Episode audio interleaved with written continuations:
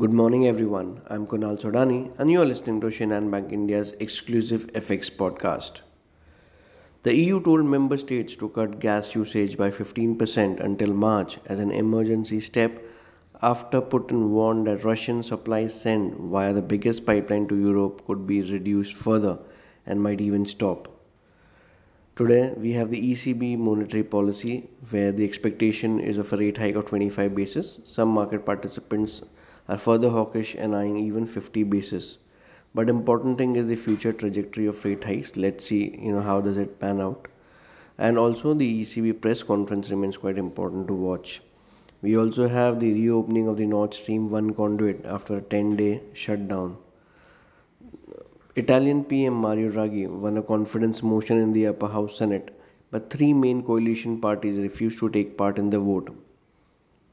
On the UK front, British inflation climbed to its highest rate in 40 years, but only slightly above the forecast. We also have the Bank of Japan's policy due today, but it is not expected to make any changes to its ultra loose monetary stance.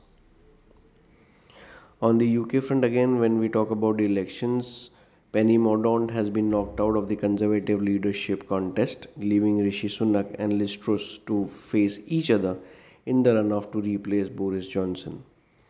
In terms of important data points, we have ECB and BOJ policy due today. Apart from it, Philly Fed manufacturing index and unemployment claims of US. Uh, talking about the dollar rupee pair, I think it remains quite important to watch the crucial psychological 80 mark because dollar index has bounced near 107 levels. Uh, it is unable to break 106.36, uh, which remains a technical support. So we have to go through it that how does it pans out, but it is hovering around 107. Brent crude prices still having no it's not soothing down so it's still around that 106 107 dollars per barrel uh, taking that into cues dollar rupee may still remain a bit biddish uh, with uh, 79.80 as a support while 80.25 or 80.30 as a resistance for the day.